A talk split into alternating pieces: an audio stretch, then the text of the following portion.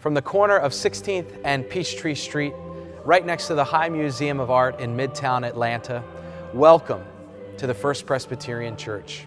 I'm Senior Pastor Tony Sundermeier, and I want to thank you for tuning in to today's broadcast. And I would invite you now to join us in the worship of God.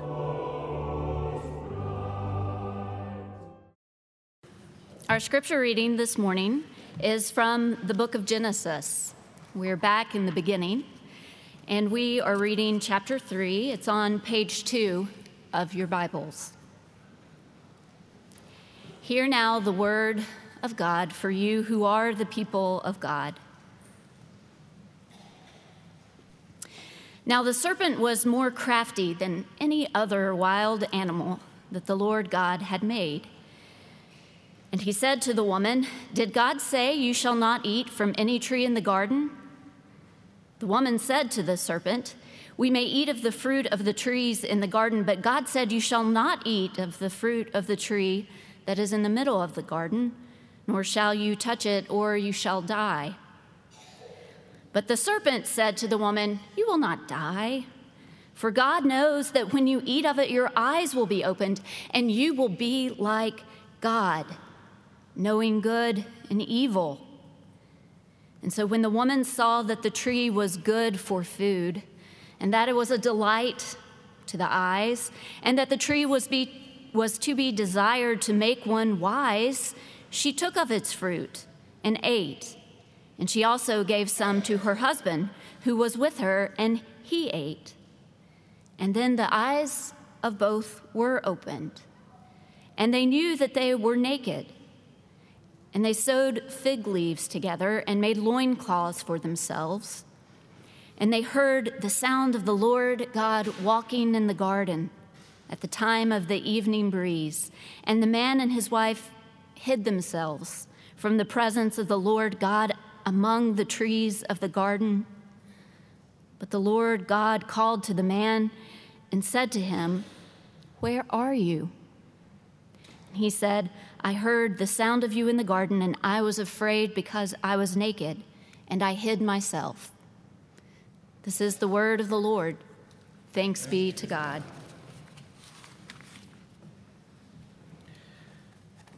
Our second text is from Paul's correspondence with the church in Rome, the third chapter, verses 21 to 26, page 144, if you'd like to follow along in the New Testament portion of your Pew Bible.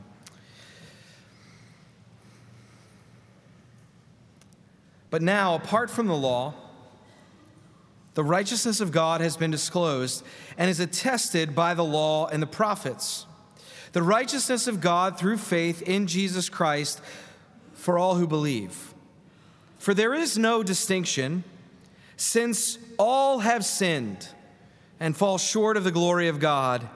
They are now justified by his grace as a gift through the redemption that is in Christ Jesus, whom God put forward as a sacrifice of atonement by his blood, effective through faith. He did this to show his righteousness, because in his divine forbearance he had passed over the sins previously committed. It was to prove at the present time that he himself is righteous and that he justifies the one who has faith in Jesus. Friends, this too is the word of the Lord. Thanks be to God. Would you join me in prayer? Lord, break open your word afresh to us this day so that we would be different people than those who came into this sacred space this morning, even to be more like your Son, Jesus the Christ. It's in his name that we pray. Amen. Well, columnist and author David Brooks uh, said not too long ago that many people hunger for meaning. Many people want to understand the meaning of life, the meaning of faith, the meaning of their existence. What is more, uh, they want to understand the good. They want to know what the good is, they want to know how to do it. He said, Many hunger for meaning and goodness, but they also lack, we also lack, a spiritual vocabulary, a spiritual language to think things through. The season of Lent invites us, I think, to claim a particular vocabulary. It's a liturgical and theological language that is spoken in this season with a unique accent and a particular rhythm when compared to other liturgical seasons in the life of the church. It is more introspective, it is certainly more somber, more melancholy as we seek to follow Jesus on a hard road, on a journey that will ultimately end on a hill called the skull on a Roman cross. And so, Lent, I think, provides us with a lexicon. Lent provides us with a glossary of terms that helps us to speak and helps us to understand this journey. And so, through this Lenten sermon series, what we're going to do is take each week as an opportunity to focus on one single word from this glossary. One single word each week from this lexicon sin, repentance, self denial, almsgiving, prayer, and fasting. These will be the words, thinking of Brooks now these will be the words that I hope in some way will satisfy our hunger. In some ways, will satisfy that, that longing for meaning and goodness, to understand the meaning and to understand the goodness of the cross and the journey that we are on. But even as we embark on this journey, I think we must name a challenge that faces our 21st century context. You see, the language of religion, the language of faith, the language of the spiritual life is becoming a lost art. Jonathan Merritt uh, is a great author and speaker. Uh, he'll actually be one of our speakers in our TheoEd series coming up this September. And, and Jonathan has written a, a book entitled Learning to Speak God from Scratch. The subtitle is Why Sacred Words Are Vanishing and How We Can Revive Them. And, and Merritt's basic premise is this that we're living in an age where sacred speech and sacred vocabulary is far less frequent, far less utilized in our day to day interactions, in our day to day conversations than has been before. He's actually done a lot of uh, statistical uh, research and, and surveys in their area of, of the sociology of religion, trying to tap in why to the reason why this is. And what he's come up with, he's, he's come up with three big identifiers of why people have lost the ability or no longer have the desire to talk God in public. He says they're either indifferent, they're either ignorant, or they simply want to avoid the conversation altogether. And he breaks down the population through statistical analysis with each one of these categories. And so, at first, where he talks about those who are indifferent, he refers to the nones, N O N E S. We've talked about those folks before. These are folks who are the fastest growing religious segment in the country. These are folks who do not affiliate with any religious uh, community. And these folks possess an indifference, obviously, toward religious talk, towards spiritual vocabulary. And it represents, in, in, Merritt's research, about a quarter of the population. And, and this makes all the sense in the world, right? Merritt puts it plainly. He says, People don't talk about what they don't care about. So there's a loss of, of, of, theological and spiritual vocabulary in the public space and the public square because there's a quarter of the population who doesn't affiliate. And so why would they utilize language of a community that they don't belong to? So that's number one. Number two, he talks about the population, and this represents about 17% who feel ill equipped to talk about spiritual and religious matters. I suspect that many of us sort of fall into that category. We just feel like we are incompetent to talk about faith in public. that we don't have the skills, that we don't have the right definitions, that we don't have enough knowledge to carry on these conversations. And finally, the largest group in the population represents about 60%.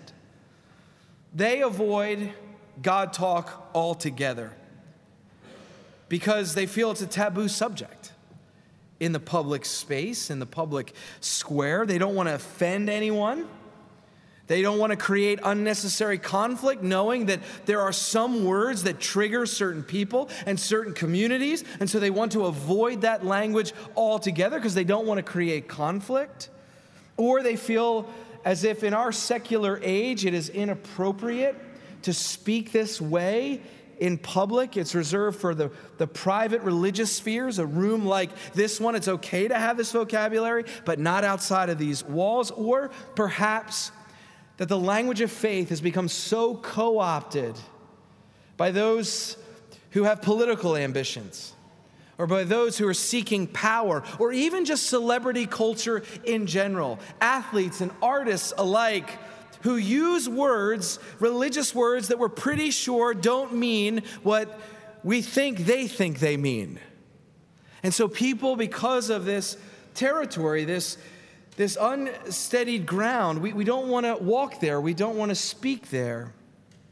And after reading Merritt's book this week, I became keenly aware of the challenges that are set before us in a sermon series like this one. Because God talk is waning. God talk is waning. Spiritual vocabularies are becoming more and more obsolete.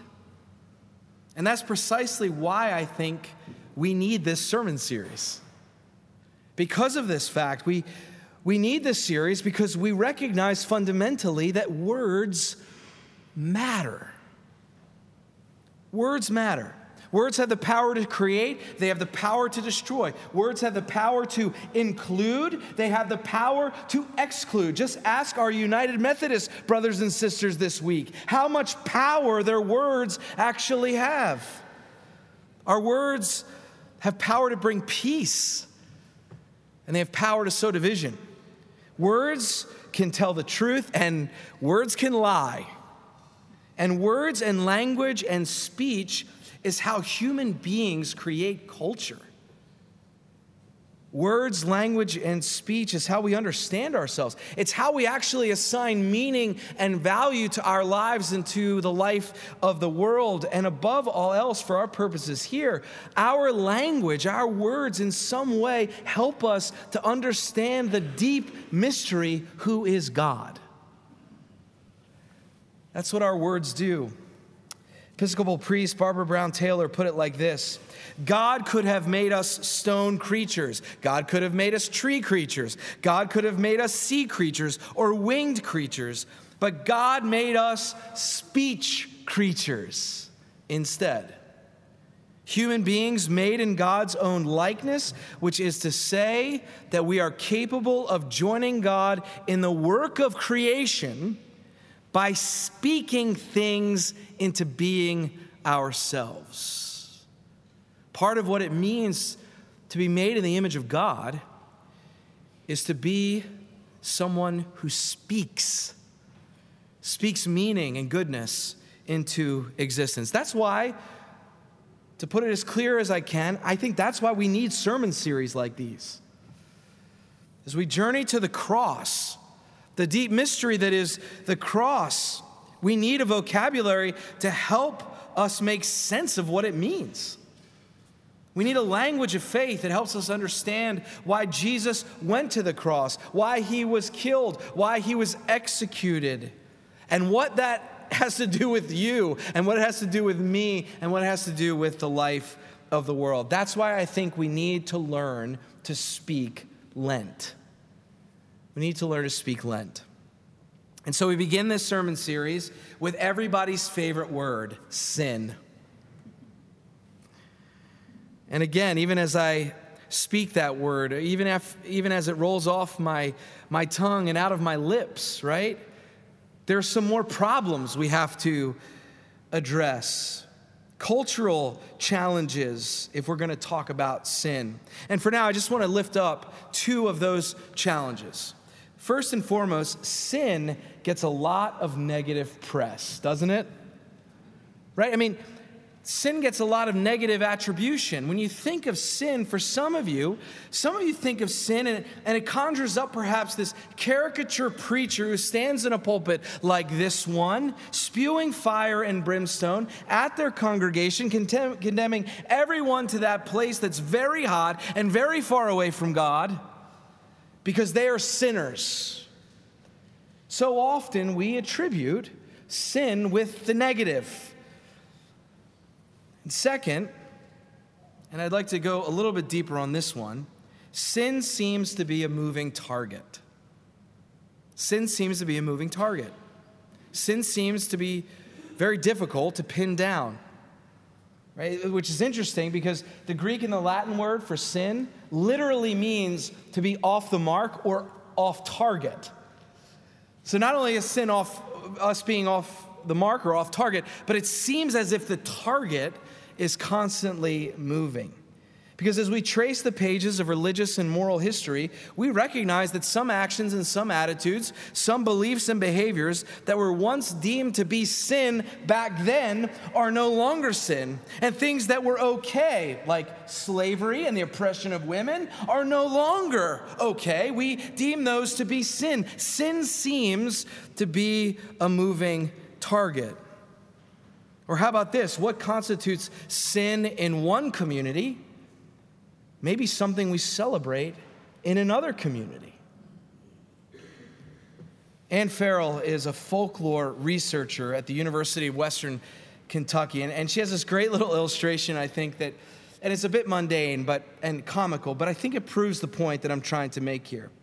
Dr. Ferrell has this keen academic interest uh, in charting the decline of the tobacco industry in Kentucky and paralleling that with the increase in bourbon production in Kentucky as well. I mean, some people have great jobs, right?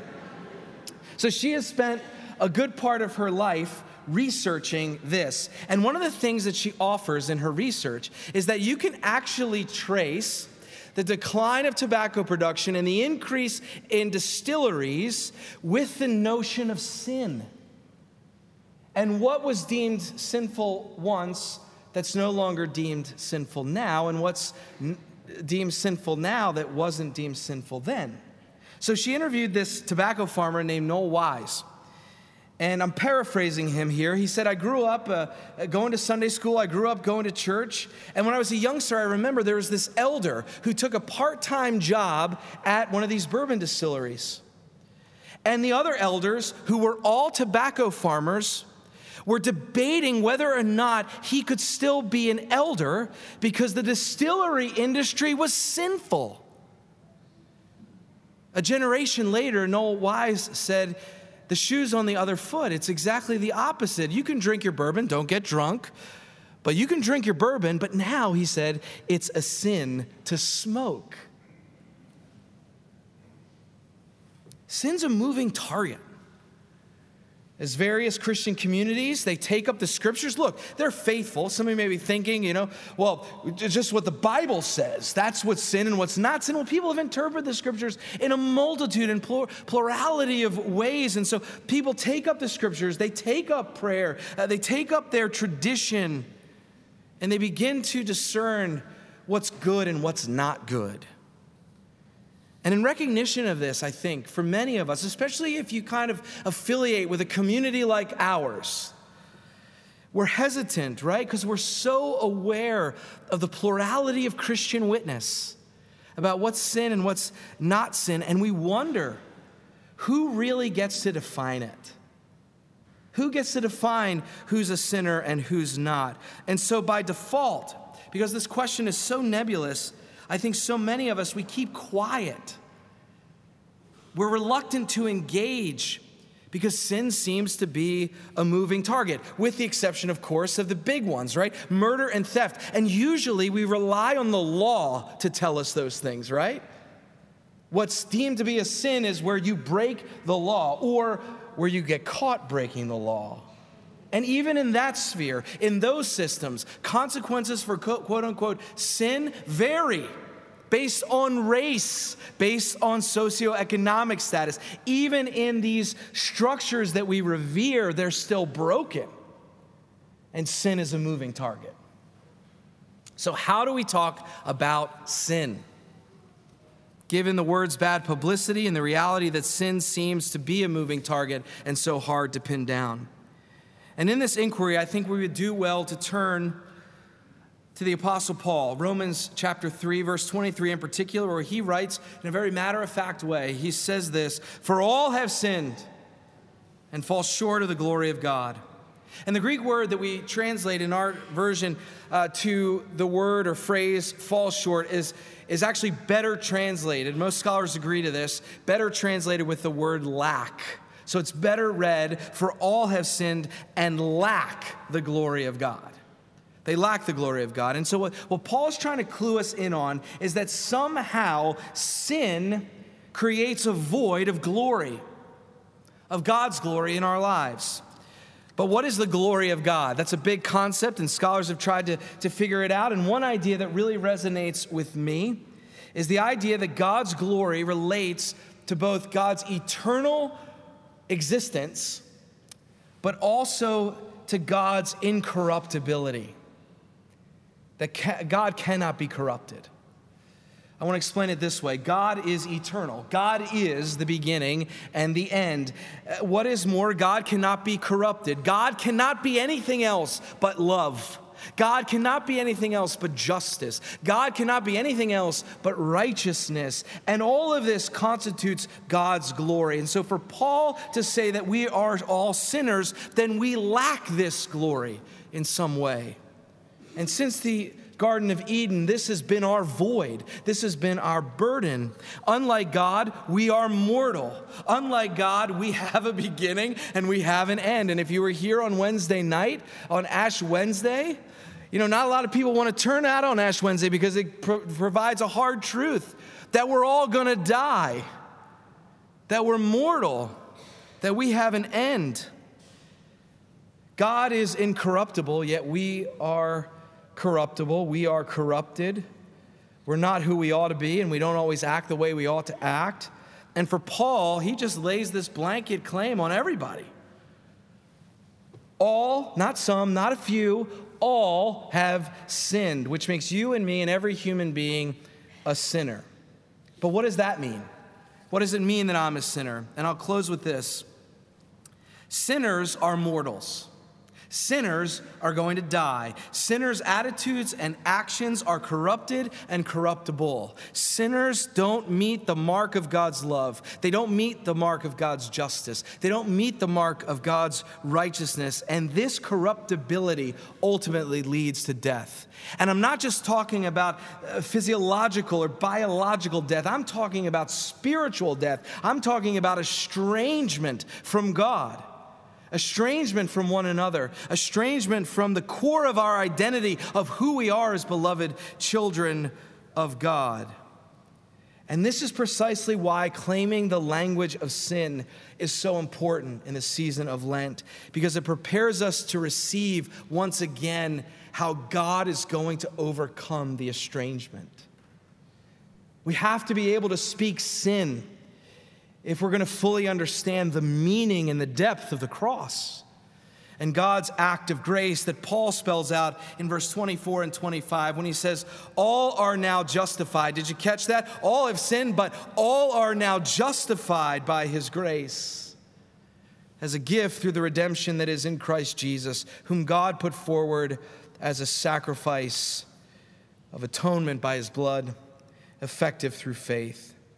Friends, we cannot begin to fathom the meaning surrounding the work of God on the cross unless we can speak sin. Sinners like you and me are destined to end. We are destined to live corrupted lives on this side of eternity without an intervention from God. And this road, this journey, prepares us to receive that intervention. But it makes no sense unless we can talk about sin. And so we speak sin during this Lenten season as we prepare ourselves to receive once more God's intervention. We speak sin to remind us of what we lack and to remind us of God's free gift in two very important ways. First, the gift of everlasting life, so that we don't end, but also the gift on this side of eternity, the gift of an ethical life, the gift to live the good life, which is modeled after the way of Jesus. So may we be proficient in speaking sin so we may be ready to receive the gift where God intervenes and overcomes our estrangement. Let us pray. Lord, we give you thanks that we have a vocabulary of faith that helps shape meaning in this season, lays forth what the good life looks like. We'd ask, O oh Lord, that we would be ever prepared to receive the gifts of grace that you want to pour out. We pray in Christ's name. Amen. I'd like to invite the ushers forward now as we move to our time of offering and wait on the choir as they uh, bring us a gift of music.